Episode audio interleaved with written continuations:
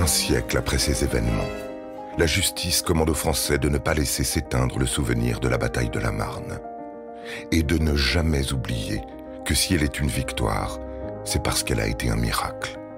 Dépassée numériquement, matériellement, stratégiquement, tactiquement, l'armée française, moribonde et démoralisée, n'avait fait qu'encaisser les coups depuis le début de la guerre. Aux yeux du monde entier, elle avait un pied dans la tombe et la partie semblait déjà perdue. Mais la mise en échec du plan Schlieffen, l'initiative de Gallieni de frapper von Kluck au flanc et surtout l'aide providentielle de la Sainte Vierge ont permis à des soldats indomptables, acceptant de payer le prix du sang, de réaliser un sursaut imprévisible. Plus qu'une victoire de l'armée française, la bataille de la Marne est une victoire de l'âme française, soudainement réapparue du fond des âges pour s'incarner dans la vaillance surhumaine des poilus. Après la guerre, se confiant à un journaliste suédois, von Kluck trouvera les mots justes pour rendre hommage à l'héroïsme de nos soldats.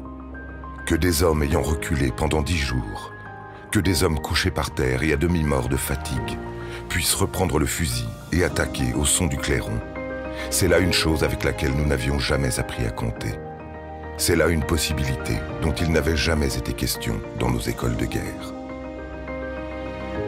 À Notre-Dame de la Marne, la France éternelle. Bonsoir à tous et bienvenue dans ce nouvel épisode du rendez-vous de la réaction. Pierre Tirmont, comme d'habitude, est à la technique. Ce soir, vous l'avez compris, chers amis, je vais vous parler de mon dernier livre que vous voyez ici, qui s'appelle Croisade cognitive, avec pour sous-titre Pour une résurrection française.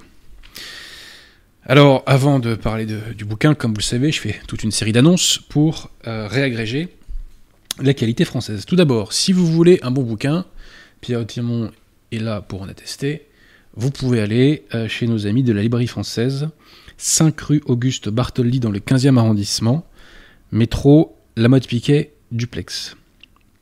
D'ailleurs, à ce sujet, je ferai une séance de dédicace à la librairie française samedi prochain, donc nous serons le 28, c'est ça Pierre Tirmont hein? Euh, Je disais que samedi on est le 28, non C'est pas ça Samedi, ce sera le 28. Voilà, donc samedi 28 octobre, chers amis, je fais une séance de dédicace à la librairie française de 14h30 à 18h en gros, quoi. Voilà. Ensuite, si on veut un bon bouquin, autre réflexe, chers amis, euh, eh bien, euh, il faut aller sur le site de nos amis du collectif Saint-Robert Bellarmin. Euh, là, vous avez l'embarras du choix maintenant. Il y a un catalogue qui est très étoffé pour avoir des bons livres catholiques et contre-révolutionnaires. Voilà pour ce qui est des liens. Ah oui, alors bah, si vous voulez croisade cognitive, vous pouvez aller sur le site des éditions L'Estocade. hein. Voilà, donc le lien est mis normalement en description par ce cher Pierre de Tirmont. Alors, par ailleurs, euh, les éditions L'Estocade ont un compte Instagram, donc n'hésitez pas. euh, alors, je sais pas comment ça fonctionne, moi, Instagram, Pierre de Tirmont, on s'abonne, c'est quoi? C'est. Je suis ringard, moi, hein, je suis ringard. On s'abonne, on partage, on fait des stories. Ouais, on clique quoi, on clique. Et aussi, il y a un Spotify pour les stockades, et comme je suis ringard aussi, je sais pas ce que c'est vraiment. Donc, euh, Normalement, c'est pour la musique, mais on peut y mettre des podcasts Oh. et des émissions. Voilà. Euh, alors ensuite, euh, je vous recommande un lien, donc qui est une vidéo que Pascal Hamel a fait. Alors, la chaîne YouTube de Pascal Hamel s'appelle La Vérité catholique, et c'est un texte qui est très important. Euh, qui concerne les relations entre le Père Barbara et la fraternité Saint-Pédis. Voilà. Donc c'est extrêmement intéressant pour l'histoire du combat pour la foi, et c'est important de voir comment la fraternité Saint-Pédis a traité le Père Barbara par, je dirais, un silencieux mépris. Voilà. Le Père Barbara a été euh, très persévérant au fil des décennies. Donc si vous ne l'avez pas vu, je vous invite, chers amis, à aller voir cette vidéo, qui est une vidéo de grande qualité. Et d'ailleurs, je vous invite à lire les autres textes du Père Barbara, si vous en avez l'occasion, enfin la possibilité, et notamment son, petit livre qui s'appelle Icône Point Final. Voilà. Que vous trouvez en quelques clics euh, en PDF. Voilà, alors euh, ensuite, euh, comme vous le savez, on fait des appels aux dons. Nous faisons des appels aux dons. Alors, premier appel aux dons, c'est pour l'établissement d'une chapelle euh, dans les Deux-Sèvres. Le lien est en description. Ensuite, nous faisons des appels aux dons pour des écoles. Alors, la première école est en Belgique, l'école des Trois Saint-Jean. Euh, donc, lien en description, bien entendu. Et l'école, aux dernières nouvelles, euh, recrute, cherche à recruter quelqu'un pour euh, pour, surveiller les enfants, je crois, à tout le moins. Donc, si vous êtes de la région, n'hésitez pas à vous renseigner à ce sujet. Autre publicité donc pour Notre-Dame Auxiliatrice. Donc Notre-Dame Auxiliatrice, qui est une école en Bretagne, dans la commune de Béton. Euh, et euh, je crois que l'école recrute également, hein, donc euh, professeurs, directeurs, etc. Donc si ça vous intéresse, vous pouvez les contacter sur leur site internet. Le lien pour les dons est également en description. Et enfin, dernière école, l'école Saint-Expédite, qui est à Guingamp. voilà, donc si euh, si ça vous intéresse, bah, le lien euh, vous permet de faire un petit don également. Voilà. Et enfin, n'hésitez pas de faire un, don si vous le pouvez à nos amis de l'œuvre de l'étoile. Donc c'est une communauté catholique du sud de la France. Voilà. J'espère que je n'ai rien oublié, parce que j'oublie tout le temps euh, des choses. Ah bah oui, on peut faire aussi la pub pour Catholic Art. Si vous cherchez des beaux objets catholiques, chers amis, allez en bas de la description. Euh, il y a un lien pour aller sur le site de Catholic Arts. Je pense que ça peut euh, vous intéresser potentiellement, surtout euh, dans la mesure où Noël approche. Voilà. Alors, comme vous l'avez vu en introduction, nous avons mis un petit extrait. comment doit-on dire, d'un épisode? D'un épisode d'un épisode d'un programme qui s'appelle le Panthéon des héros, euh, dont je me charge pour le projet qui a été lancé par Romain Maréchal qui s'appelle l'épopée. Voilà. Donc le premier épisode est consacré à la bataille de la Marne, au véritable vainqueur de la bataille de la Marne. Ce n'est pas Joffre le véritable vainqueur de la bataille de la Marne, contrairement à ce qu'on vous dit. Euh, et voilà, donc tout ça est en lien avec, je dirais, l'essence et l'âme catholique de notre pays. Voilà. Donc Pierre de ne veut plus qu'on voit ma tête, donc euh, il, euh, il, bouge la, vidéo. Euh, donc, vous disais-je, nous vous avons mis un petit extrait du premier épisode pour vous donner une idée de ce que nous allons produire sur Épopée. Donc, si ça vous intéresse, je crois que Pierre Tiron, il y a un lien en description également, si je dis pas de bêtises. Voilà. Donc, n'hésitez pas n'hésitez pas euh, à soutenir l'épopée. L'épopée, vous savez, c'est un projet entrepreneurial, mais ce n'est pas que cela, hein. c'est une équipe, c'est une aventure collective, et on a besoin de vous pour avancer. Voilà. Donc si ça vous intéresse, eh bien ma foi, n'hésitez pas à aller sur le site. Et j'espère que cet épisode consacré à la bataille de la Marne eh bien, parlera aux âmes françaises que vous êtes. Et voilà, je le répète aussi, euh, samedi prochain, 28 octobre, je fais une séance de dédicace chez nos amis de la librairie française de 14h30 à 18h. On peut attaquer, Pierre entièrement Bon, alors allons-y. Je peux déjà remercier Anne-Marie Longo pour son généreux don de 6 euros. Merci, merci cher ami. Alors, ce soir, donc, je vous présente cet ouvrage, Croisade cognitive sous-titre Pour une résurrection française. La première chose que je tiens à vous dire au sujet de ce livre, c'est que c'est un livre combatif. D'où le titre de l'introduction que j'ai emprunté à une phrase de Monseigneur Gaume, Il faut combattre. C'est un livre combatif qui vise la victoire. Quelle victoire Précisément le sous-titre, la résurrection française. Et nous verrons plus loin ce que je veux dire par là. Euh, il y a un petit côté rugbyman, je trouve, euh, dans la couverture que j'aime beaucoup. On a l'impression que le croisé va mettre une percu, comme on dit dans le jargon, vous voyez. Donc euh, j'aime beaucoup cette couverture, je dois dire. Bref. Donc mes réflexions partent d'un constat. Ce constat, c'est que les entre guillemets français aiment tout ce qui détruit la France, leur âme et leur vie quotidienne. Multiculturalisme, avortement, laïcité, droits de l'homme, etc. on peut dire aussi bip bip messager, hein, puisqu'il y en a semble-t-il qui ont pris du plaisir. Donc tout ce qui nous détruit est validé, approuvé par les entre guillemets français. Alors, sur cette base, je pose deux questions qui ont déjà été posées avant, mais je pense que je les aborde avec un angle d'attaque inédit. Ces deux questions sont les suivantes. Comment en est-on arrivé là? Comment peut-on sortir de là? Et je réponds à ces deux questions par un angle d'attaque, vous disais-je, inédit, qui est celui de la guerre cognitive. Qu'est-ce que la guerre cognitive? C'est la guerre qui est faite pour la prise de possession de vos cerveaux. Voyons ce qu'on peut lire à ce sujet sur le site de l'OTAN et de la revue d'histoire militaire. Citation. Dans la guerre cognitive, l'esprit humain est le champ de bataille. Le but est d'agir non seulement sur la pensée des personnes, mais également sur leurs actes. Lorsqu'elle est menée de main de maître, la guerre cognitive façonne et influence les croyances et les comportements des individus et des groupes, au profit des objectifs tactiques ou stratégiques d'un agresseur. L'effet final recherché est bien de modifier ou d'altérer le schéma de raisonnement et de réflexion d'un ou plusieurs individus. L'objectif de cette forme de conflictualité est le cerveau des individus.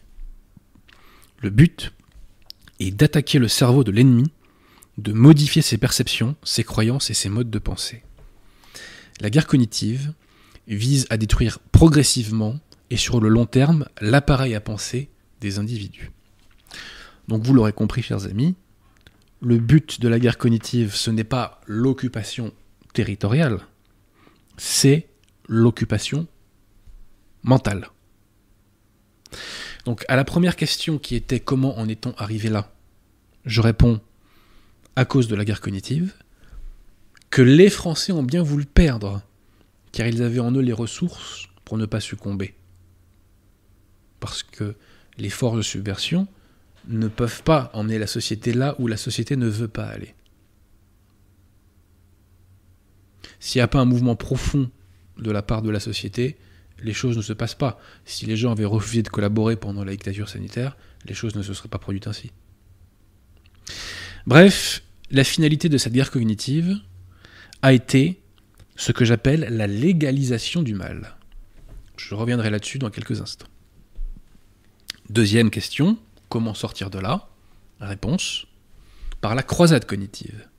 Qu'est-ce que la croisade cognitive? C'est la restauration de la vérité dans le cerveau des Français, qui aboutira à ce qu'on mette un terme à cette légalisation du mal. Ce livre est extrêmement dense, je parle de beaucoup de choses. Politique, histoire, écologie, théologie, etc. Retenez que les grands axes de cet ouvrage sont des réflexions autour de la question de l'opinion publique, autour de la question de la théocratie des droits de l'homme, et autour des croisades qu'il nous faut mener pour arriver à cette résurrection française. Dans ce livre, je dégage certains concepts dont on va parler tout de suite, avant que je me lance, je dirais, dans le fil du récit, et je redéfinis certains concepts ou certaines idées. Par exemple, l'opinion publique. L'opinion publique nous est présentée comme étant l'opinion du peuple ou de la majorité. Je réfute cela et je dis non, L'opinion publique, c'est simplement l'opinion publiquement exprimée. Exprimée très généralement par le pouvoir et ses auxiliaires, parce que c'est le pouvoir et ses auxiliaires qui ont la capacité d'avoir accès aux grands médias. Je parle aussi beaucoup dans, dans cet ouvrage de l'utopie avec un grand U. Qu'est-ce que je vise par là? Je vise la réalité fictive qui est promue par l'opinion publique, justement, donc l'expression publiquement exprimée, et par les institutions. Cette réalité fictive, c'est celle que vous connaissez tous, chers amis. Immigration, chance pour la France, migrants, futur Montaigne, l'euro qui fait baisser le coût de la vie, euh, non pas le réchauffement climatique, mais la psychose climatique, etc., etc., etc. Vous connaissez tout cela. Cette utopie, il y a deux vaccins contre elle. Le premier, c'est la réalité, c'est-à-dire lorsque la réalité devient trop violente par rapport à cette réalité fictive, j'allais dire si la réalité véritable devient, quand, cette réalité véritable devient trop violente par rapport à la réalité effective, à ce moment-là, l'utopie recule. Et la deuxième chose, on y reviendra longuement tout à l'heure, l'utopie recule lorsqu'une personne a les vrais principes. Quand elle a les vrais principes, elle est immunisée contre la propagande. J'évoque aussi la notion de l'âme commune. Qu'est-ce que c'est l'âme commune? C'est très simple, chers amis. C'est l'esprit public qui résulte de la foi et des mœurs. Plus un peuple est structuré par l'âme commune, moins il est structuré par l'utopie, par l'opinion publique. C'est un jeu de vase communicant. J'évoque aussi ce, ce que j'appelle la ligne du parti. Qu'est-ce que c'est la ligne du parti? C'est très simple. Sous l'Union soviétique, il y avait un parti unique qui avait une ligne du parti officielle. Et quand vous en déviez, on vous accusait, on vous ostracisait au nom de ce qu'on appelait le déviationnisme. Aujourd'hui, il n'y a pas de parti unique officiel, mais néanmoins, il y a une ligne du parti officieuse. Et si vous n'y adhérez pas, il y a un prix à payer en termes d'ostracisme social. C'est notamment tous les dogmes véhiculés par l'utopie, dont je vous ai parlé tout à l'heure. Je pourrais aussi vous parler de la religion écran. Je ne pourrais pas en parler beaucoup ce soir parce que vraiment je traite de beaucoup de thèmes dans ce livre. Qu'est-ce que c'est la religion écran? C'est lorsque l'écran, soit de télévision, soit d'ordinateur, devient le vecteur de ce qui est pour le téléspectateur ou l'internaute une religion. Comment tombe-t-on dans ce rapport théologique avec l'écran? C'est quand l'écran donne une vision globale du monde. La vision globale du monde pour le cerveau de l'intéressé. Et comment tombe-t-on là-dedans? C'est très simple. Saint Thomas nous dit la vérité, c'est l'adéquation de notre intelligence à la réalité. On tombe dans un rapport théologique avec l'écran, quand pour l'individu, la fraction de réel qui est reflétée par l'écran est en réalité l'intégralité du réel. Et là, on se coupe. On se coupe de la réalité. Voilà, je devais vous évoquer tous ces concepts pour euh, expliciter un maximum euh, mon langage. Je crois qu'on peut se lancer maintenant, je dirais, dans le fil du récit. Alors, tout d'abord, eh bien, le peuple français, il faut le dire, a perdu non pas une, mais deux guerres cognitives. La première guerre cognitive s'est déroulée progressivement, je dirais, de Philippe le Bel à la Révolution française. Sa finalité a été la légalisation du mal, et on peut dire qu'elle a fait perdre les institutions à l'Église catholique. Alors qu'est-ce que je veux dire lorsque je dis qu'on a légalisé le mal à partir de 1789 Je dis qu'on a donné au mal le droit à l'existence alors qu'autrefois l'Église refusait au mal le droit à l'existence. C'est fort simple on a donné au mal le droit à l'existence en véhiculant une conception erronée de la liberté. Je m'explique. Selon la doctrine de l'Église, selon le Majesté infaillible, la liberté, qu'est-ce que c'est? C'est le choix des moyens pour faire le bien. C'est pas compliqué. Le choix des moyens pour faire le bien. À partir du moment où vous commencez à faire le mal, à partir du moment où vous commencez à pécher, vous sortez du champ de la liberté et vous rentrez dans le champ de la licence. C'est pourquoi l'objet de la liberté ne peut être que le vrai et le bien. C'est d'ailleurs pourquoi la liberté religieuse, véhiculée par Vatican II, est un oxymore, puisque le mal, les fausses religions, ne peuvent pas avoir le droit à l'existence. Et donc ne peuvent pas être sous le champ de la liberté. Elles sont sous le champ de la licence. Donc je répète, l'individu n'a que la liberté de faire le bien. La liberté, c'est le choix des moyens pour faire le bien. Or, la Déclaration des droits de l'homme et du citoyen de 1789, qui est à la base de notre bloc de constitutionnalité, sur lequel repose tout notre édifice juridique, cette déclaration donne une conception fausse de la liberté, puisque la liberté y est définie comme étant la faculté de faire tout ce que l'on veut tant que on ne nuit pas à autrui. On peut faire tout ce qu'on veut tant qu'on ne nuit pas à autrui. Donc on peut, on peut faire tout ce qu'on veut, même heurter la morale, tant que on ne nuit pas à autrui. Ça, c'est la porte ouverte vers le mal. Permettez-moi une petite citation, chers amis. Alors, l'avortement est légalisé puisqu'il ne heurte pas autrui, l'existence de l'âme et la vie de l'enfant assassiné étant niées par le pouvoir. La pornographie n'est pas interdite de commercialisation ni de consommation, bien qu'elle soit contraire à la morale de l'Église, car elle ne heurte personne dans l'espace public, du moins en apparence. Le mariage homosexuel a été institutionnalisé pour les mêmes raisons. L'invasion du territoire est encouragée, mais pour cela, il a fallu postuler pendant 50 ans qu'elle était une chance pour la France et qu'en conséquence, elle ne pouvait nuire à autrui. Les droits de l'homme accordent au mal le droit à l'existence. Et d'ailleurs, ça nous l'avons vu, chers amis, rappelez-vous, euh, au mois de mai, lorsque au palais de Tokyo a été exposée une toile pédopornographique. la justice administrative a eu se pencher, a eu se pencher là-dessus, oui, et elle a penché en faveur du palais de Tokyo. Elle n'a pas retiré la toile. C'est inadmissible. Sous un régime catholique, cela n'aurait pas été possible. Donc dire qu'on a légalisé le mal, ça ne veut pas dire que le mal n'est jamais réprimé dans notre société. On a un code pénal qui d'ailleurs est appliqué euh, assez légèrement de vous à moi. Mais dire que le mal est légalisé, ça veut dire qu'on a renoncé au principe général selon lequel le mal n'avait aucun droit. Et ça veut dire que la fraction de mal que l'on réprime aujourd'hui est beaucoup trop restreinte par rapport à ce qu'exige le bien commun. Et donc, le grand acquis de la Révolution française, c'est cette légalisation du mal. Le grand acquis de la résurrection française sera la liquidation de cette légalisation du mal. Donc vous disais-je, la première défaite cognitive a fait perdre les institutions à l'Église. La deuxième défaite cognitive a fait perdre les masses à l'Église. Et cela est le fruit du binôme infernal télévision Vatican II, qui a fait que les Français sont devenus ce que j'appelle des FCM, c'est-à-dire des Français cognitivement modifiés. Donc après une période où l'utopie était contrainte, je dirais, de faire des concessions à l'âme commune, eh bien, le coup de grâce a été mis par ce binôme infernal, télévision, Vatican II. Citation. À partir des années 50, la télévision colonise progressivement les foyers français. Grâce à elle, l'utopie dispose de plusieurs heures de temps de cerveau disponibles pour se propager. Les forces de subversion ne pouvaient rêver meilleur instrument pour modifier les esprits et les comportements des Gaulois réfractaires.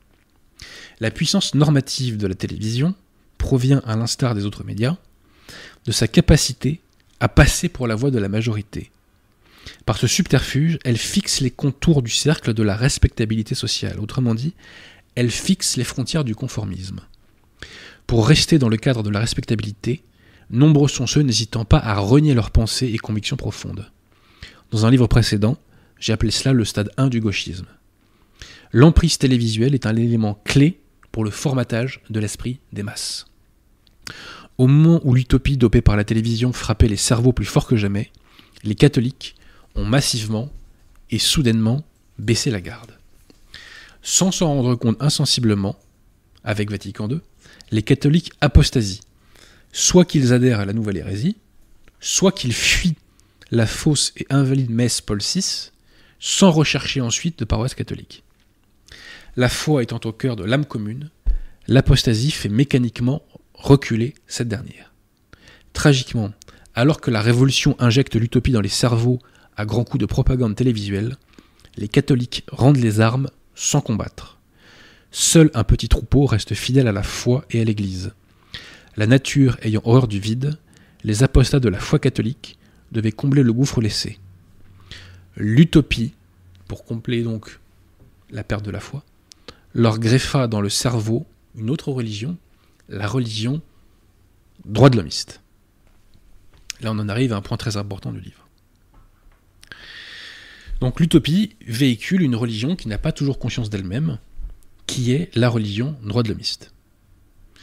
Je pourrais évoquer longuement le, contenu de cette religion droit de l'homiste, mais on va essayer d'avancer un peu.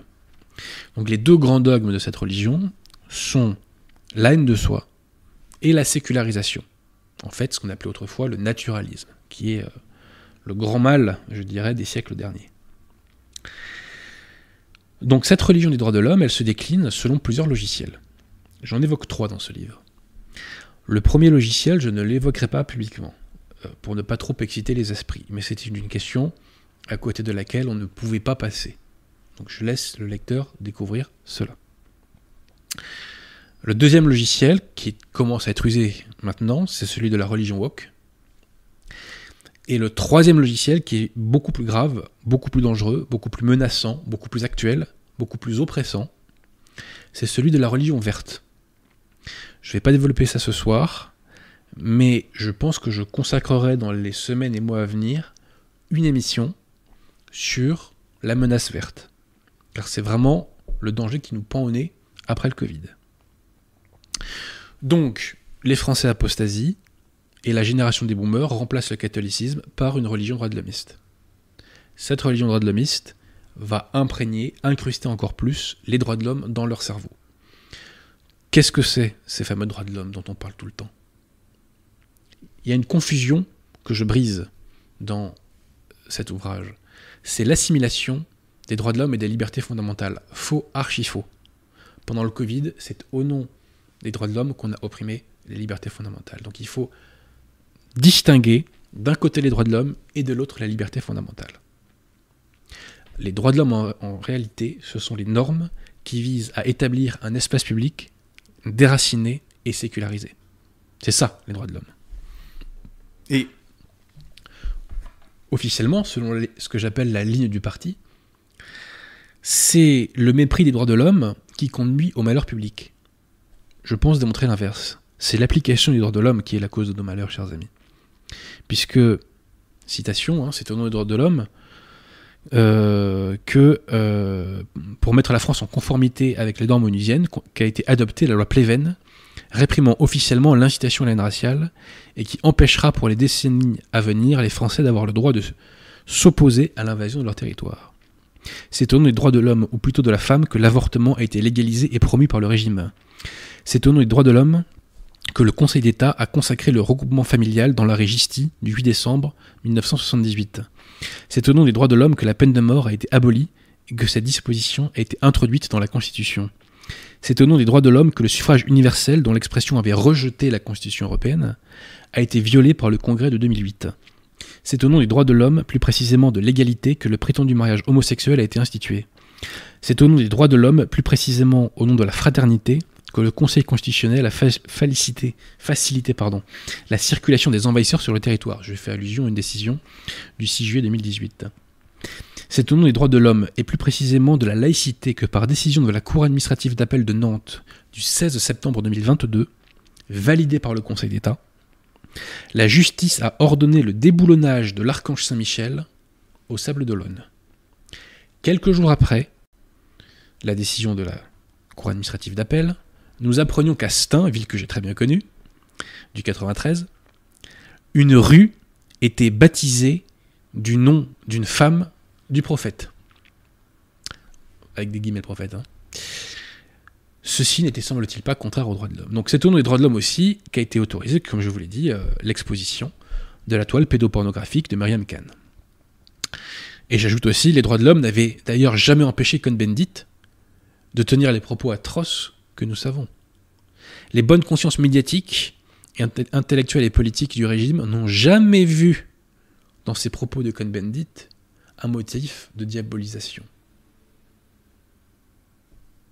Cherchez l'erreur. Donc c'est l'application des droits de l'homme, chers amis, qui est la cause de nos malheurs publics. Ne nous trompons pas. Alors, la question qu'il faut poser est la suivante. Pourquoi les Français sont-ils allés dans cette direction? Il y a eu des forces de subversion, c'est vrai, mais ça n'explique rien en vérité. Ces forces, ces forces de subversion sont des symptômes, parce que si la société était restée catholique, elle n'aurait eu aucune influence.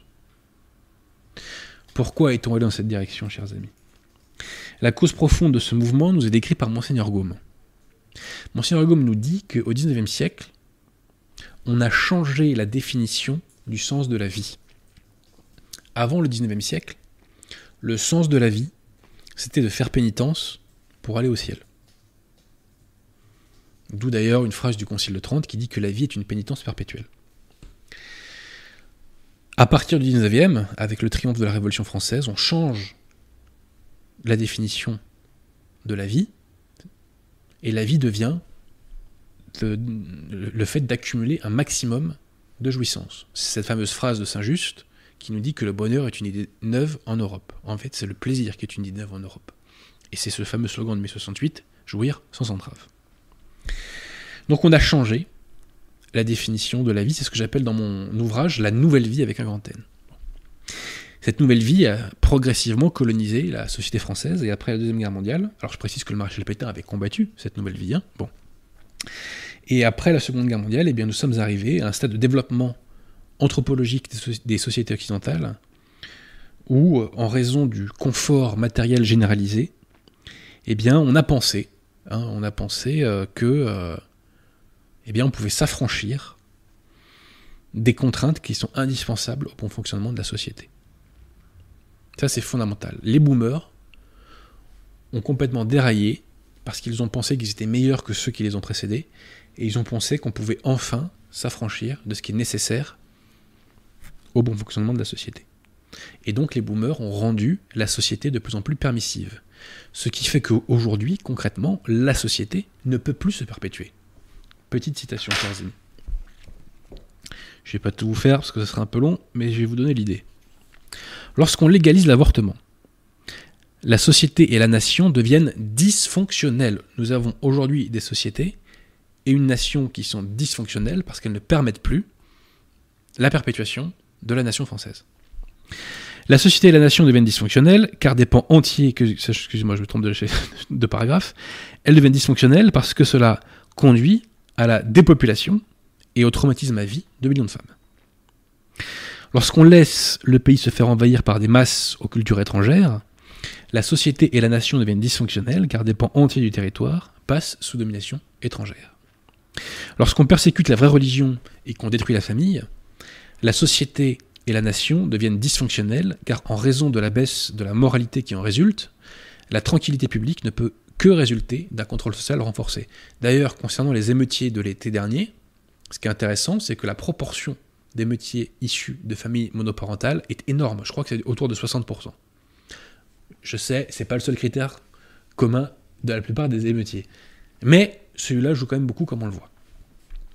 Lorsqu'on ne réprime pas les racailles, la société et la nation deviennent dysfonctionnelles car on envoie le message aux populations criminogènes que le viol de la loi paiera toujours plus que l'insertion dans la société, ce qui génère un surcroît de persécution du peuple.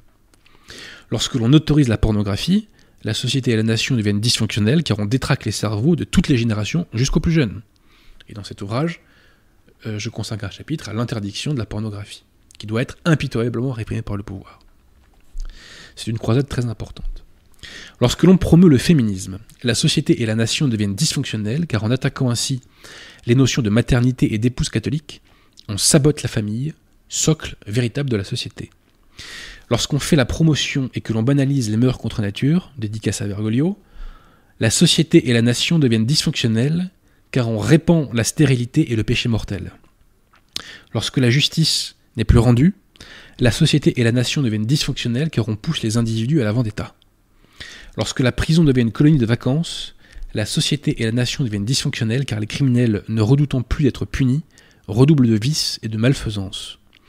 Lorsque l'on abolit la peine de mort, la société et la nation deviennent dysfonctionnelles car on liquide l'autorité de l'État.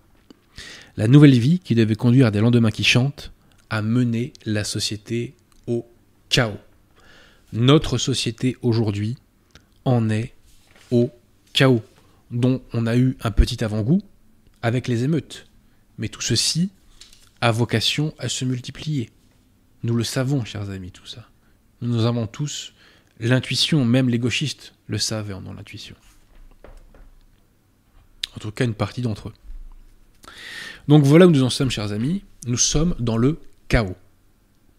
Et des dizaines de millions de Français cognitivement modifiés, eh bien, approuvent ce mal. Ils approuvent le mal qui détruit leur âme, leur pays et leur vie quotidienne. Le salut de la France passera donc par la prohibition du mal, et il passera par une profonde remise en cause, une profonde remise en question de ce que les Français sont devenus aujourd'hui. Que sont-ils devenus aujourd'hui, chers amis? Citation. Si je la retrouve. Ce qui n'est pas sûr.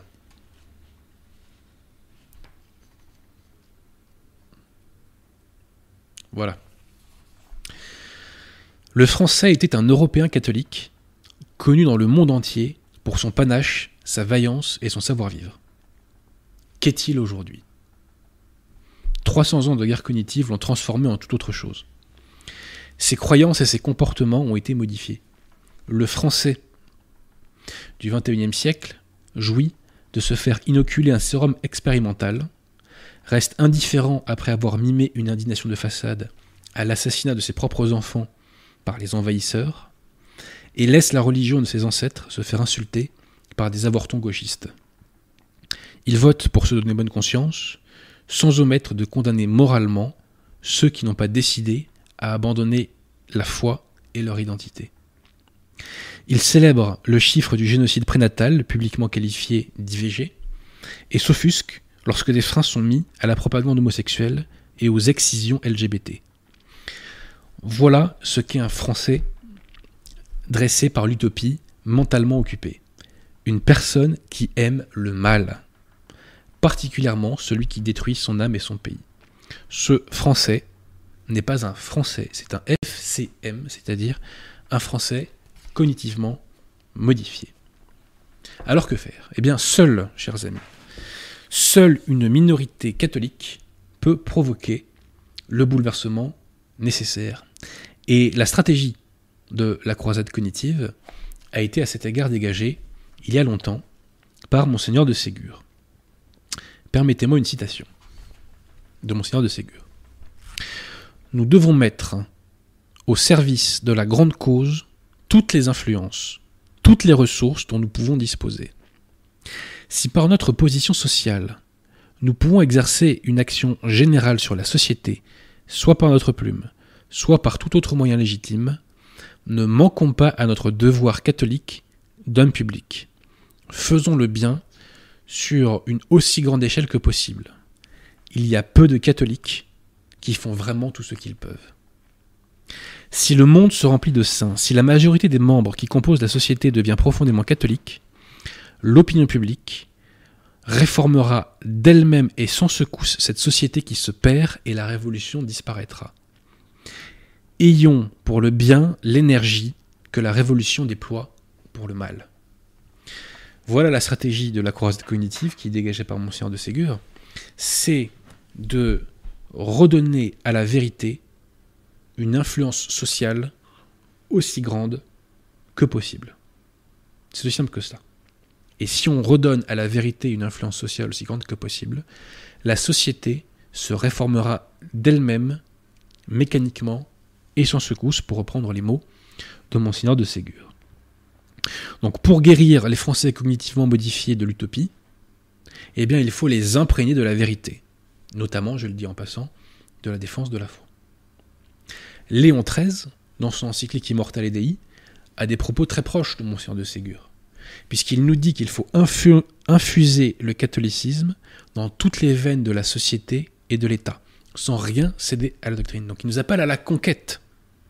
Il ne nous appelle pas à la marginalisation sociale. Nous ne devons pas nous recroqueviller sur nous-mêmes. Nous devons aller à la conquête de la société.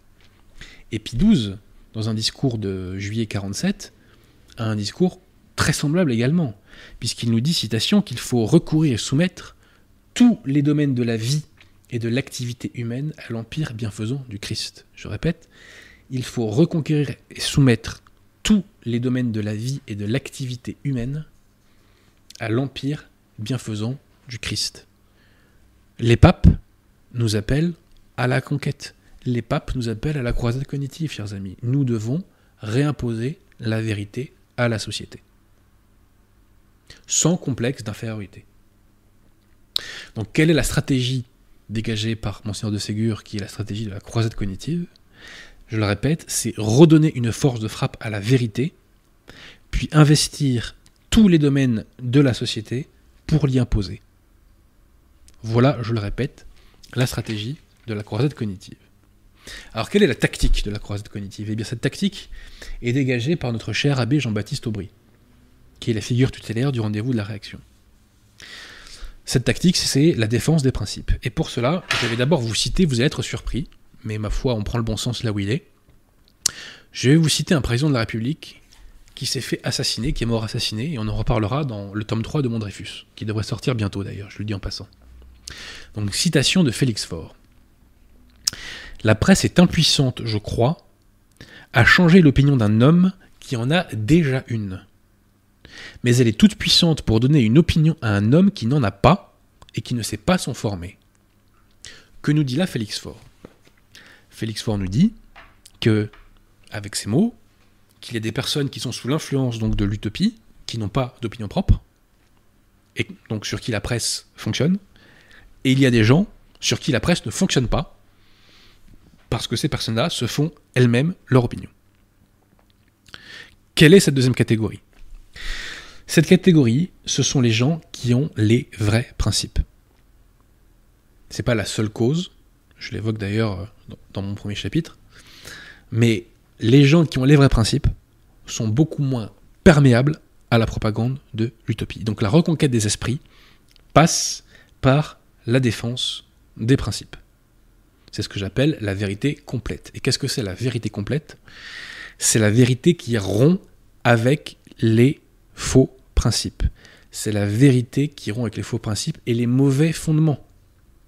J'oppose cela à ce que l'abbé Aubry appelle le christianisme diminué ou la vérité diminuée c'est la vérité qui est amputée, qui est diminuée, et à côté d'éléments restés vrais, on véhicule l'erreur. Et vous remarquerez, chers amis, que toutes les fausses oppositions véhiculent une vérité diminuée qui ne rompt pas avec les faux principes et avec les mauvais fondements de la société. C'est le cas du Rassemblement national, c'est le cas de la Fraternité Saint-Pédis, c'est le cas de l'Action française, de la Manif pour tous, et c'est le cas de la dissidence. D'ailleurs, je consacre un chapitre entier à l'ascension et à la chute de la dissidence, car c'est riche en leçons pour nous. Et je livre d'ailleurs au passage toute une série de témoignages personnels. Dans cet ouvrage, beaucoup plus que dans les autres, je livre euh, plusieurs témoignages personnels sur des sujets euh, d'ailleurs très différents. Bref, ces oppositions sont des fausses oppositions, non pas que leurs acteurs sont insincères, mais parce que, eh bien, euh, elles ne visent pas à rompre avec les faux principes et donc elles ne permettent pas de mettre un terme à la situation. L'abbé Jean-Baptiste Aubry nous fait, par, nous fait par ailleurs un rappel très important, qui est une leçon de Saint Paul. Saint Paul nous dit que le bon Dieu choisit ce qu'il y a de plus petit, parfois, pour faire les grandes choses. Dès lors, la victoire n'est pas dans le nombre, la victoire est dans la vérité. Je répète, la victoire n'est pas dans le nombre, la victoire est dans la vérité. Et donc, le nombre d'hommes de principe qui défendent cette vérité n'a qu'une importance, je dirais, secondaire. Je cite l'abbé Aubry, quand on a les principes, on fait des merveilles avec quelques hommes. C'est pourquoi l'abbé Aubry reprend cette image de l'armée de Gédéon. Gédéon, c'est un héros juif de l'Ancien Testament qui est sollicité par le bon Dieu pour détruire euh, l'ennemi d'Israël, qui sont, enfin, que sont les Madianites. Gédéon réunit dans un premier temps une armée de 30 000 hommes, mais le bon Dieu, ensuite, épure cette armée à 300 hommes. Et Gédéon remporte la victoire avec 300 hommes et des cruches, voilà, qui brisent, qui fait que les Madianites vont s'entretuer. Donc l'abbé Aubry reprend cette image très importante de l'armée de Gédéon.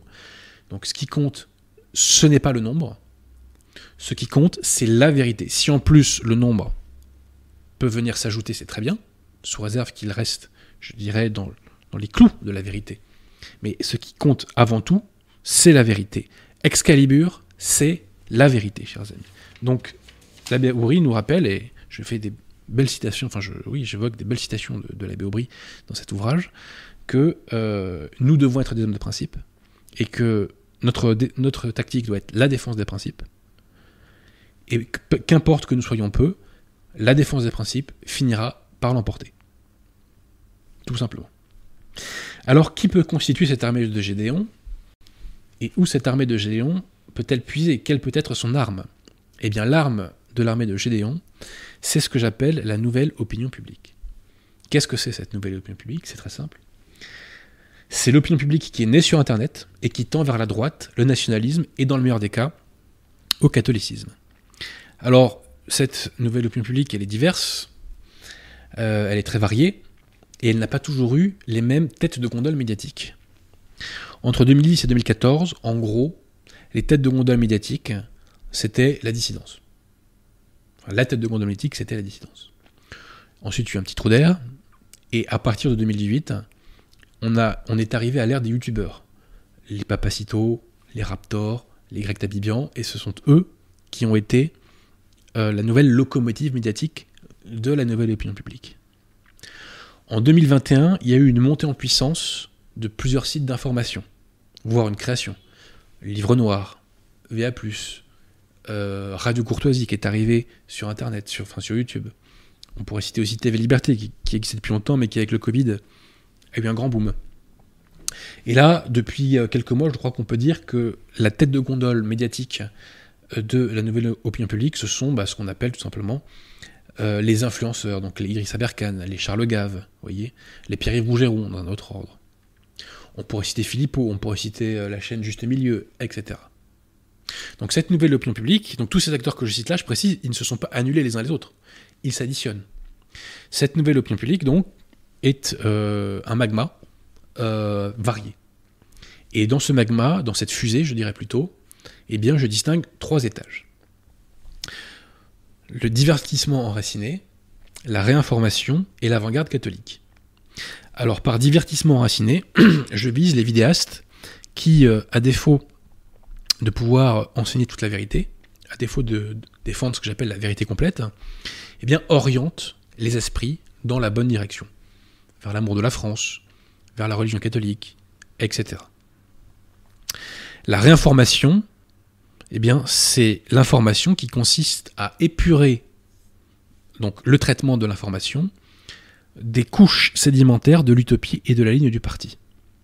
Et ça permet de remettre en cause l'utopie et d'orienter les esprits une fois encore dans la bonne direction. On l'a vu pendant le Covid. C'est la nouvelle opinion publique qui a structuré la résistance à l'oppression covidique.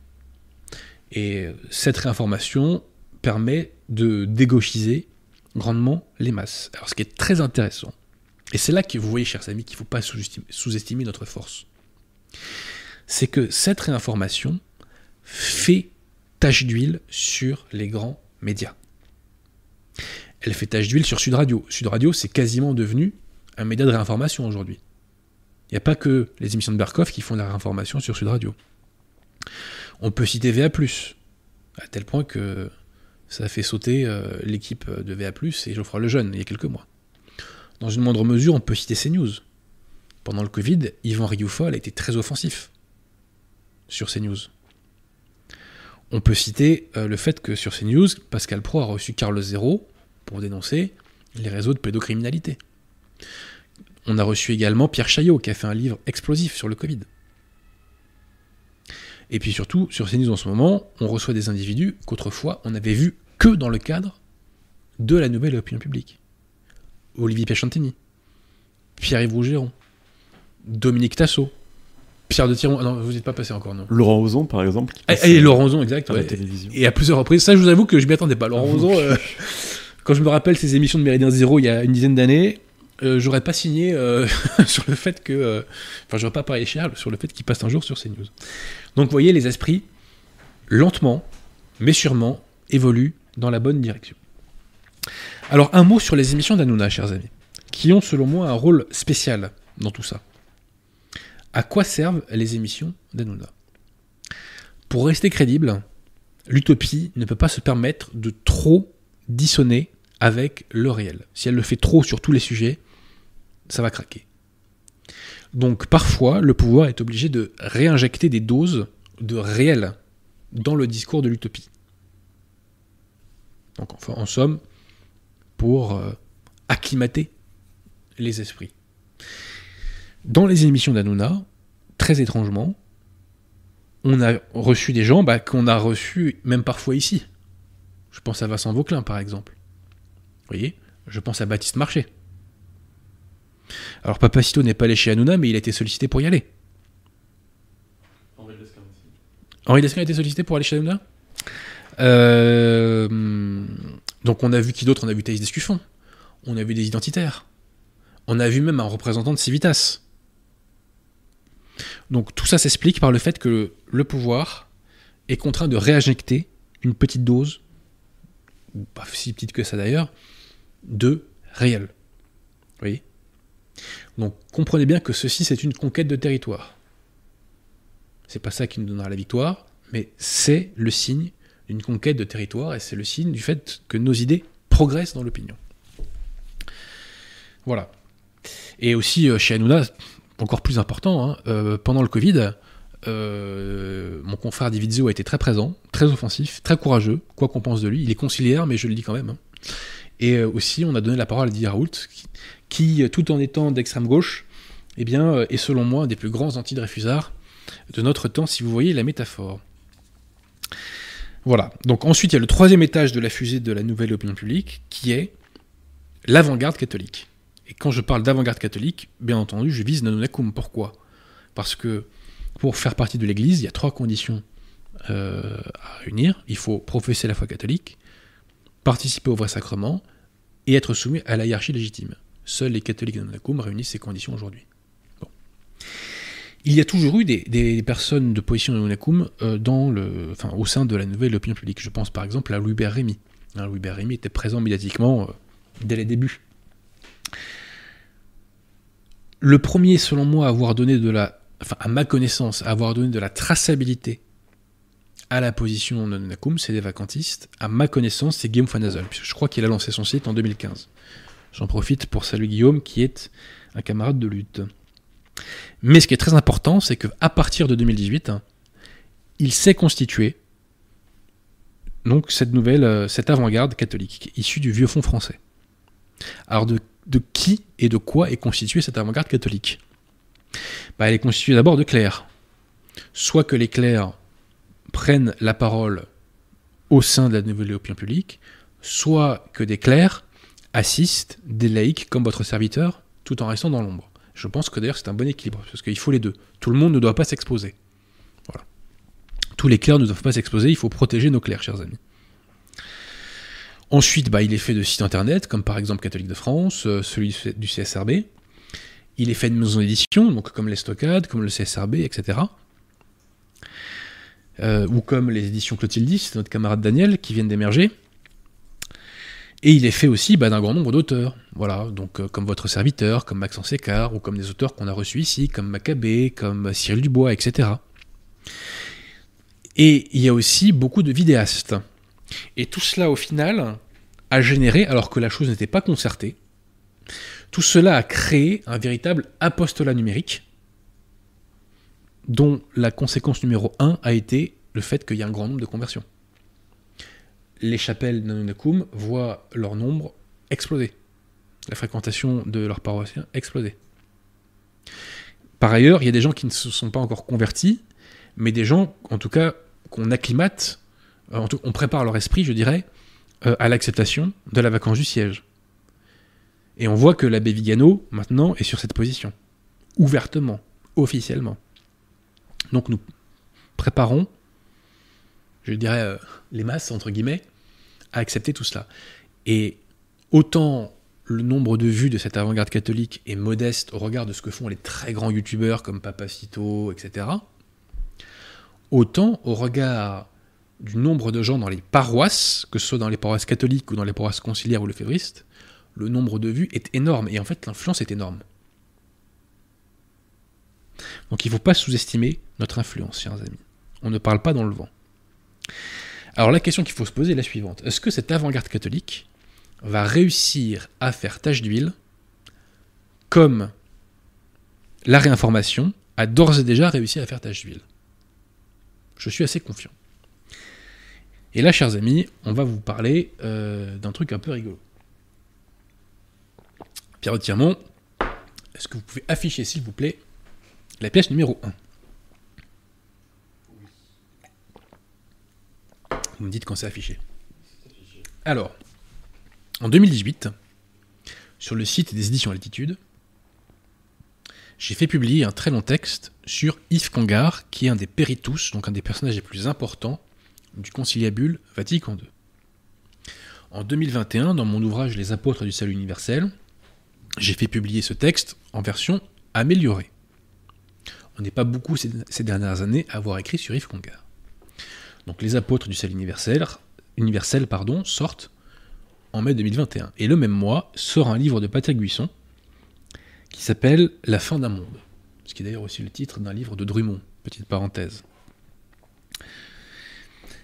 Et euh, Patrick Buisson parle lui aussi de ce personnage inconnu du grand public qu'est Yves dans son ouvrage La fin d'un monde. Alors maintenant, ce qu'on va faire, c'est très simple, c'est que je vais vous lire certaines phrases que qu'on trouve dans mon texte sur Yves et ensuite je vais vous lire des phrases qu'on trouve dans le livre de Patrick Buisson. Alors, première phrase, euh, cette phrase concerne la méthode qu'ont employée les modernistes pour faire passer leurs hérésies pendant le conciliabule Vatican II. Donc, citation de votre serviteur. Cette méthode consiste à altérer les dogmes du catholicisme, qui sont rejetés par les hérétiques et schismatiques, afin de les rendre acceptables à ces derniers. Altérer les dogmes du catholicisme, afin de les rendre acceptables à ces derniers. Citation de Patrick Buisson, issu de son ouvrage La fin d'un monde. La nouvelle ecclésiologie conciliaire n'avait pas d'autre objet que d'altérer certains dogmes du catholicisme afin de les rendre acceptables pour les églises protestantes. Pierre Tirmont, qu'est-ce que ça vous inspire ça? Ah, Le français est très riche de, de, mots et donc c'est assez étrange de voir ces mêmes. Sur un sujet euh, aussi millimétré. Voilà. Si j'aurais écrit ça, je ne sais pas. Alors ensuite, citation concernant la nouvelle théologie. J'écrivais ceci dans mon texte sur Congar. Sur le fond, l'approche de Congar est en réalité anticatholique, car elle suppose que l'Église aurait en quelque sorte dévié de sa source initiale et de ses buts. L'Église aurait en quelque sorte dévié de sa source initiale et de ses buts. Citation de Patrick Buisson. Sans dégager les bases de la nouvelle théologie, qui allait gouverner la majorité du Concile, l'Église avait dévié pendant près de 2000 ans de sa source initiale et de ses buts.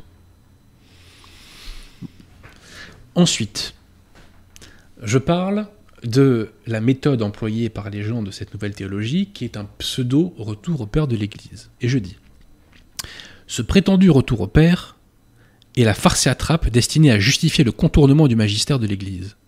Citation de Patrick Buisson.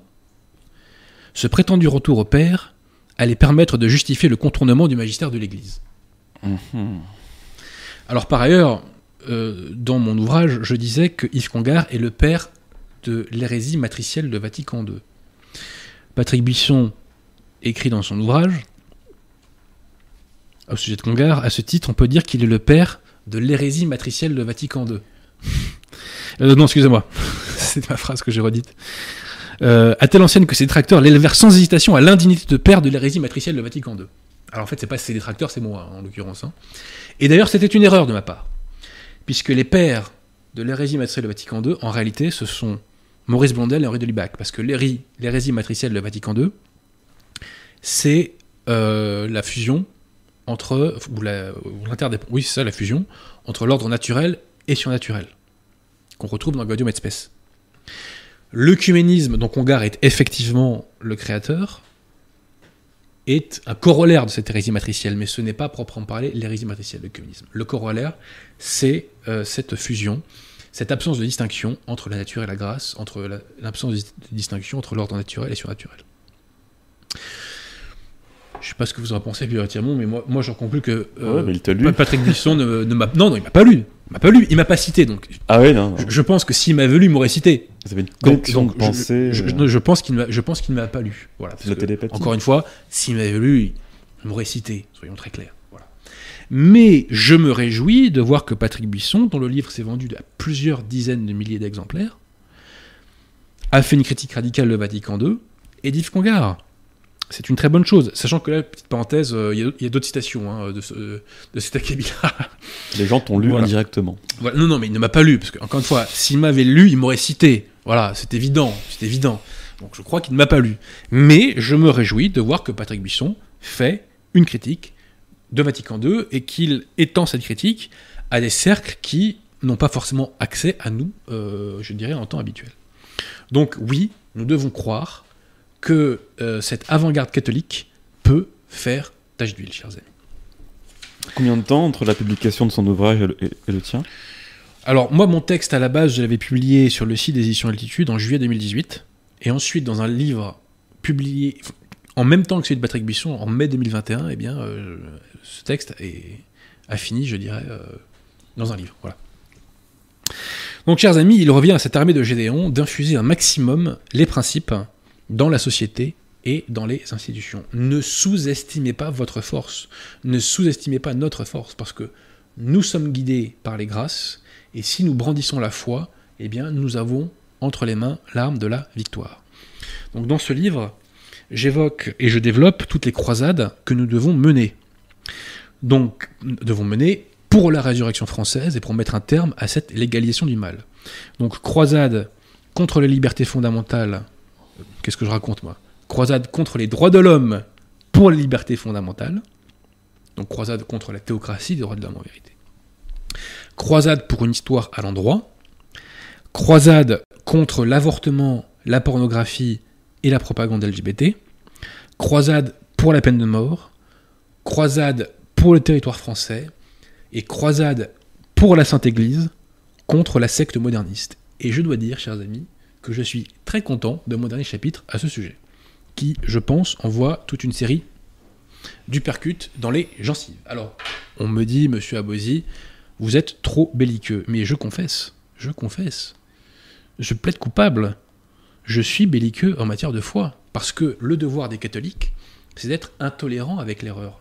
L'abbé Aubry nous dit qu'il faut faire une guerre à mort à l'erreur. Permettez-moi à ce sujet deux citations. La première citation est une citation du Père Gare Lauriers, issue d'un texte qu'il a fait à Monseigneur Lefebvre en avril 1918, lorsqu'il a rompu avec... Euh, 1918. 1978. Ça aurait pu être 1918, car le Père Gare était un poilu, chers amis, sachez-le. Donc le père Gardelorier disait simplement, Monseigneur Lefebvre, témoigner de la vérité n'est possible que dans l'absolue conformité à la vérité. Le père Gard défendait en quelque sorte, avec ses mots, l'idée de vérité complète. Citation maintenant de Saint Robert Bellarmin, qui disait ceci. Autrefois, les Ariens demandaient aux catholiques de laisser tomber un mot, qui ne se trouvait ni dans les Écritures, ni dans le symbole, ou de changer une seule lettre, à savoir de dire homo iusios au lieu de dire homo ousios. Et que s'il le faisait, il procurerait la paix. Donc les Ariens disaient aux catholiques, vous lâchez une lettre et on fait la paix et on arrête les persécutions. Citation de Robert Bellarmin, les catholiques ne le voulurent pas. Les catholiques n'ont pas voulu lâcher une lettre. Donc les catholiques ne veulent pas aujourd'hui des torrents d'hérésie moderniste et lefévriste. Si vous ne le comprenez pas, c'est que vous n'avez pas la foi. Parce que quand on a la foi, on a la haine et le dégoût de l'erreur. Tout simplement. Je suis très heureux du travail que nous avons pu faire à ce micro. Alors je tiens à dire que c'est un travail collectif, parce qu'il y a l'aide de Pierre Tirmont à la technique. Et je remercie les clercs et les laïcs qui m'aident dans l'ombre et qui m'aident euh, à faire ces émissions par leurs conseils, par leurs apports doctrinaux, euh, euh, par leurs avis, par leurs idées d'émission, etc. Donc merci à vous tous. Je ne vous cite pas pour ne pas vous poser de problème, mais je ne vous oublie pas et je sais que sans vous, eh bien, je ne pourrais pas faire tout ça. Donc chers amis, remerciez tous ces clercs et laïcs. Donc le programme, chers amis, il est très simple. Exposer la doctrine de l'Église, observer qu'elle réfute et qu'elle contredit les hérésies modernistes et le févristes, et ensuite eh bien, démolir le faux magistère, démolir la fausse morale, démolir les faux papes, démolir les faux sacrements, démolir les faux saints, démolir les fausses mystiques, démolir les faux miracles, démolir la fausse pastorale. Le moindre millimètre carré moderniste doit être pris d'assaut. Point. Et je termine en disant ceci.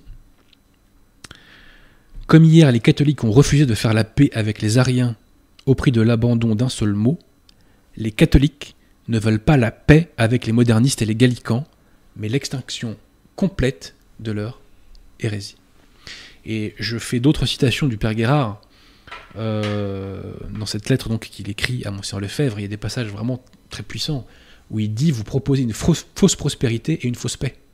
Et il avait raison, puisque la paix de Monseigneur Lefebvre, ce n'était pas la tranquillité dans l'ordre, qui est la définition de la paix selon les scolastiques, c'était la tranquillité dans la compromission avec le modernisme. Fausse paix. Et le succès de la fraternité Saint-Pédis, matériel et humain, est une fausse prospérité, puisqu'il ne repose pas sur la foi catholique. Il n'y a pas la foi catholique. Donc ce qui permet le salut. Comprenez bien, chers amis, que nous arrivons à un moment de vérité. L'utopie ne peut plus être maquillée par le réel. D'ailleurs, on le voit avec le synode qui part complètement en vrille. Bergoglio a d'ores et déjà donné son feu vert pour la bénédiction de l'homosexualité. Nous arrivons à euh, un nouveau chapitre de l'histoire, je dirais. Voilà. L'utopie euh, est de moins en moins prise au sérieux par les masses et, je dirais, par euh, les personnes éclairées, surtout. Donc c'est le moment ou jamais de brandir le glaive de la vérité, je dirais plus que jamais. Nous sommes en train de changer de paradigme, puisque les Français commencent à prendre conscience que le chaos qu'ils vivent actuellement n'en est qu'à ses débuts. Donc dans ce nouveau paradigme, c'est le propos de ma conclusion, il faudra assumer le fait religieux. Je crois que j'avais une petite phrase à ce sujet d'ailleurs, excusez-moi, est-ce que je vais la retrouver? Est-ce que je vais la retrouver, Pierre Tirmont, à votre avis? J'y crois. C'est possible. C'est possible. Tiens, la caméra fait des siennes. Donc voilà, la conclusion elle est très simple, chers amis. Nous opposerons religion à religion, théologie à théologie, doctrine à doctrine. Et pour terminer, tenez une petite citation de Monseigneur de Ségur. La, la caméra, c'est pas très grave, Pierre Tirmont, tant qu'il y a le micro. Le micro passe Il passe très bien. Super. Donc, citation de Monseigneur de Ségur. Le monde païen étant ce que chacun sait, n'était-il pas impossible et trois fois impossible que douze pécheurs juifs le convertissent à la folie de la croix? N'était-il pas impossible que Saint Pierre remplaçât Néron au Vatican?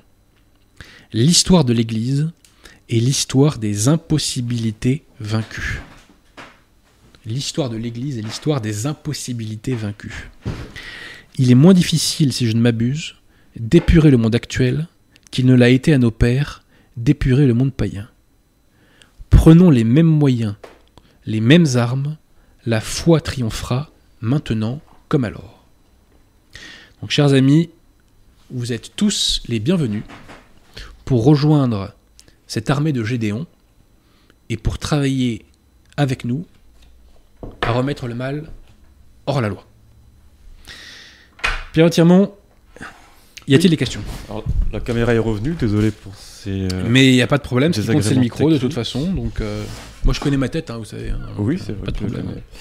Euh, quelques questions sont notées. Alors, une question de Urix Corp. Comment faites-vous pour être aussi productif? Travail, lecture, émission, écriture? Eh ben c'est très simple. Déjà, je suis célibataire, premièrement. Parce que quand on a des enfants et une femme, euh, par définition, ça, ça vampirise énormément de temps. Deuxièmement, je suis bien organisé. Et avec ça, ça vient avec le temps. Troisièmement, plus le temps passe, plus mon métier me prend moins de temps. Ce que je faisais en 20 heures, maintenant, je le fais en 5 heures. Vous voyez? Et puis, euh, je prie le bon Dieu. hein. Je prie le bon Dieu pour être un instrument servile de sa volonté. Euh, Un zinzin chronique euh, qui nous dit L'abbé Riot rejette l'invalidité des sacres conciliaires. On en reparlera bientôt, chers amis. Il y aura un bouquin qui va arriver à ce sujet. On en reparlera bientôt. Entendu. Euh, tiens, à l'instant, il donne 5 euros et dit Les Mahométans du Clavardier veulent la vie d'Adrien sur la guerre entre eux et les Juifs. en Les tendus Les, euh, en- euh, le- pardon, du, du, du- du fil de discussion, du clavardage. du- Bah écoutez, vous savez ce que je réponds sur le conflit israélo-palestinien? C'est très très simple. Personnellement, je ne demande pas aux Israéliens et aux Palestiniens de régler le problème des banlieues. Donc que les Israéliens et les Palestiniens ne me demandent pas de régler euh, leurs problèmes. J'espère que leur conflit euh, se terminera, je dirais, dans l'intérêt des deux parties. Euh, mais bon, après, pour troller, mais avec un fond de sérieux, je pense qu'il faudrait que le Liban, toute la région qui va du Liban à Israël, redevienne un territoire français. Comme ça a été pendant 200 ans, je vous le rappelle quand même. hein. Voilà. Mais il faudrait une, France préalablement redevenue catholique, parce que la France de Macron, euh, elle ne ferait que mettre de l'huile sur le feu. Mais une France redevenue catholique, euh, ça serait dans l'ordre des choses que ce territoire, que alors c'était pas que des Français, mais globalement c'était quand même des Français.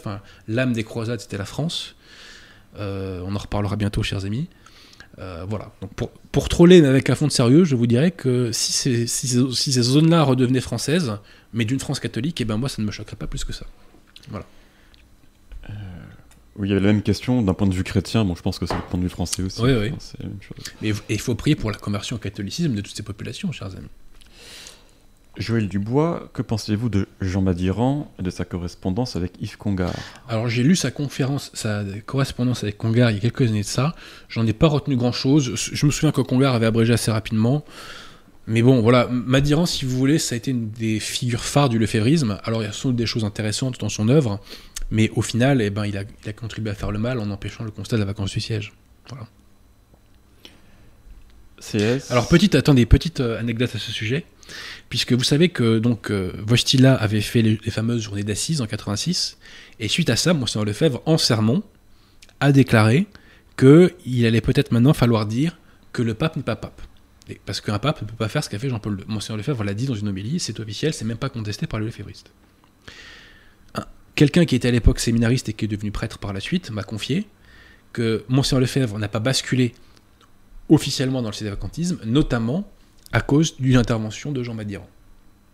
Voilà, donc Jean Madiran euh, a peut-être écrit des choses intéressantes, mais euh, globalement, il a fait le mal parce que sur la question fondamentale et principale qui est celle de la foi, il n'était pas dans le bon camp. Voilà. Une question de CS. Mais j'ai pas lu ses bouquins plus que ça. Il avait fait un bon bouquin sur Saint Thomas et le bien commun. Où placez-vous le rôle de l'islam dans tout ça? De nous considérer comme une religion amie, alliée? Non, mais le catholicisme n'a pas de religion amie. Voilà. Donc, euh, il faut prier pour la conversion des musulmans, chers amis. Euh, c'est un vaste sujet qu'on ne va pas traiter comme ça, mais euh, quand la France redeviendra catholique, tout se remettra dans l'ordre naturellement. Voilà, donc il y aura une partie des musulmans qui se convertira et une autre partie, je pense, qui, qui remigrera. Voilà. Question de Stéphane Michel. Que dites-vous du rôle du sport spectacle pour nourrir l'utopie moderne? Avez-vous vous-même suivi la Coupe du Monde de rugby? J'ai suivi la Coupe du Monde de rugby. Alors j'étais principalement pour les îles Fidji, parce que j'aime beaucoup euh, cette équipe, parce qu'ils balancent du jeu. Et dans mon équipe de rugby, on avait des gens euh, qui venaient de cette région-là, euh, avec qui j'étais très bon souvenir. Voilà, des gens très solides, hein, qui faisaient très mal à l'impact. Parce qu'en fait, si vous voulez, normalement, quand une personne est grosse spirituellement, elle est lente. eux, même quand ils sont gros, ils sont rapides. Donc en fait, ils vous explosent à l'impact, quoi. Ils faisaient très très très mal à l'impact. Et j'ai souvenir, moi, une fois d'avoir volé euh, littéralement, hein, euh, un peu comme dans les mangas, vous quand euh, on se prend un coup. on avait un joueur qui faisait 160 kilos. Il était tellement puissant physiquement qu'en touche, il arrivait à me soulever seul. Donc il était extrêmement puissant. Et une fois, donc, à l'entraînement, on faisait une opposition. Et ils fonce sur moi. Donc moi, je me dis, bon, là, je me baisse bien bas pour. Alors, mes épaules étaient grands comme, comme sa cuisse. Hein. Euh, je, me, pense bien bas pour essayer de, ne pas trop me faire éclater, quoi. Euh, et essayer d'attraper une jambe pour le faire tomber. Et euh, j'ai pas pu, il m'a mis un raffut et je me rappelle que j'ai physiquement volé, quoi. C'est-à-dire que j'ai. Mais vraiment, c'était impressionnant, quoi, de, puissance. Donc je soutenais les îles Fidji. Je soutenais le 15 de France, mais du bout des lèvres. Pourquoi? J'étais extrêmement choqué, chers amis, par les prises de position d'extrême gauche du capitaine de l'équipe de France, Antoine Dupont. Voilà. Donc le fait que la France n'ait pas euh, été euh, perdue face à l'Afrique du Sud, d'ailleurs des qui, contrairement à ce qu'on dit, euh, n'étaient pas, enfin voilà, elle n'était pas, imméritée. Les, Sud-Africains ont fait leur match. Ils ont eu beaucoup de chance, mais ils ont fait leur match. Et ils avaient été un petit peu volés à face à l'Irlande, les Sudaf. Mais si la France avait gagné la Coupe du Monde, eh ben, premièrement, ça aurait mis du vent dans les voiles de la propagande d'extrême gauche d'Antoine Dupont. Et deuxièmement, on se serait coltiné, chers amis, euh, l'opération récupération d'Emmanuel Macron. Déjà, quand il récupère le, les, résultats de l'équipe de France de football, euh, ça me fait du mal. Mais alors, l'équipe de France de rugby, je crois que je n'aurais pas supporté. Je vous le dis très franchement, je n'aurais pas supporté. Il dédicace euh, au public de rugby qui l'a bien accueilli à la séance, enfin à la séance, à la, à la comment dit-on déjà, à la, euh, à la journée de présentation de, la Coupe du Monde. Quoi. Euh, D'inauguration, je, je, crois qu'il faudrait dire plutôt, ou d'ouverture, bref, on se comprend. Le réseau signale qu'il y a un joueur qui s'appelle Abosi dans l'équipe des îles Fidji. Ça ne m'a pas échappé quand j'ai vu les matchs, chers amis, mais nous ne sommes pas de la même famille. Hein. Euh, d'ailleurs, je, me moque un petit peu des judéo-centrés, euh, et je réplique aux judéo-centrés. Ah, on va faire un petit quiz là. On va voir si, on va voir si Pierre Artimon est un vrai. Oui. Chers amis, on va voir en direct si, est-ce que, que Pierre Artimon est un vrai? Attendez, il faut que je trouve le. Parce que je réponds à des judéo-centrés qui me clashent. Attendez, c'est page combien ça? Alors, citation. Citation. On s'accroche. Alors, Abosi, euh, encore un qui est apparu brusquement dans notre firmament dit national. Il fait partie de ceux qui, pour se faire connaître et admettre dans nos milieux, a eu une tactique très simple, c'est dire du bien de Maréchal Pétain. Alors tout le monde est en pamoison. Ah, quel homme, quel homme. Comme Zemmour Exactement comme Zemmour. Même tactique. Cet Abosi, c'est un personnage qu'il faut démasquer, démasquer, démasquer. Faut le dire trois fois, Pierre, tiens-moi. Alors Abosi, Abosi, Abosi, je serais curieux de savoir quelles sont ses origines. Ça, c'est du plomplon tout craché. Hein. Alors je donne un indice à nos auditeurs. Un indice. L'intéressé est un métis franco-égyptien né sous le front populaire. C'est facile. Je n'en dirai pas plus, la citation date de 2019. Si, si, Je n'en le- dirai pas plus. C'est un métis franco-égyptien né sous le front populaire. Je n'en dirai pas plus. Voilà. J'en ai une autre comme ça, euh, de citation mythique, par une autre personne. Voilà. Mais il faut bien rire un peu de temps en temps quand même. Voilà, donc je réponds aux judéo-centrés euh, au passage dans ce bouquin. Voilà. Euh, Est-ce qu'il y a des questions intelligentes, Pierre J'ai bien dit intelligentes. Une question euh, de Cédric Marion qui nous dit La philosophie grecque de l'Antiquité est-elle de la même nature que la philosophie des Lumières? Non, mais déjà, la philosophie grecque, c'est un ensemble très très vaste, on ne peut pas tout mettre dans le même plan. Donc, euh, euh, on pourrait dire qu'elles sont de la même nature en ce sens que bah, elles sont pas catholiques. Voilà. Mais euh, n'oublions pas que la scolastique a épuré une partie de la philosophie grecque pour la mettre au service de la foi. Donc, faut pas la mettre euh, sur le même plan. C'est-à-dire que je suis pas sûr qu'on puisse épurer la philosophie des Lumières. Je pense que tout a jeté, vous voyez. Donc poubelle, 100% de la philosophie des Lumières est à mettre à la poubelle. Ce sont les lumières qui nous ont détruits, chers amis, parce que ce sont les lumières qui sont à l'origine de cette nouvelle vie et qui ont répandu ce naturalisme, selon lequel il n'y a pas de surnaturel. Nous mourrons de ça. Nous mourrons de ça. Euh, Question de Buchaner Covel. L'Église conciliaire fait appel à une secte évangéliste depuis quelques années, le parcours alpha. Votre avis sur ce fait? Alors, j'en ai entendu parler, mais j'ai pas creusé ce sujet-là. Donc, euh, je- Mais on m'en a dit beaucoup de mal. hein. Euh, CS dit avec toute cette opinion publique, comment faites-vous euh, que faites-vous de l'opposition contrôlée? Comment faites-vous le tri pour éviter les pièges? c'est quoi, c'est qui l'opposition contrôlée? Il paraît que j'en fais partie, moi, selon euh, notamment. euh, Bref, c'est quoi, c'est qui? Bon, de toute façon, l'opposition contrôlée peut avoir sa part de bien, tout en malheureusement en véhiculant du mal. Mais ce qu'il faut retenir, et ce qui compte avant tout, chers amis, la seule opposition qui compte, c'est la, enfin, la principale, l'opposition matricielle, c'est cette avant-garde catholique dont je vous ai parlé. Car elle seule véhicule les vrais principes qui sont de nature à détruire les mauvais fondements qui nous détruisent. Je te propose que nous arrêtions là. Eh bien, arrêtons-nous là, mon cher Pierre Tirmont. Donc, si le bouquin vous intéresse, chers amis, vous pouvez aller faire un petit tour sur le site des éditions L'Estocade. Et je dédicacerai cet ouvrage, par ailleurs, à la librairie française. Je vous le rappelle, le euh, 28 octobre prochain, c'est-à-dire samedi prochain, de 14h30 à 18h. Voilà donc, chers amis, hein, euh, j'espère que ben, nous serons nombreux à rejoindre cette armée de Gédéon qui défend les vrais principes et qui, euh, suivant la stratégie dégagée par Monseigneur de Ségur, Pie XII et Léon XIII, eh bien, vise à donner à la vérité la plus grande force de frappe possible, à lui donner la plus grande influence sociale possible. Notre action produit d'ores et déjà des fruits. Notre action a d'ores et déjà des résultats. D'ailleurs, je commence moi- moi-même à me faire attaquer maintenant par les médias du système. Donc, euh, c'est bon signe. C'est bon signe. Donc, il faut renforcer cette avant-garde catholique et je ne le répéterai jamais assez, donner à la vérité euh, cette force de frappe maximale. Et puis, si vous savez pas quoi faire pour la cause, priez le rosaire, chers amis. Le rosaire, rappelez-vous les paroles du pape Adrien V, c'est le fouet qui flagelle le démon. Le rosaire, euh, vraiment, euh, on a besoin d'un maximum de catholiques qui disent le rosaire. Si vous ne l'avez pas vu, vraiment, je vous invite à retourner, aller voir euh, l'émission qu'on a faite à ce sujet. Il y a deux mois à peu près. Bah écoutez, je vous remercie tous de votre attention. Et le combat continue. Et je compte sur vous. À bientôt.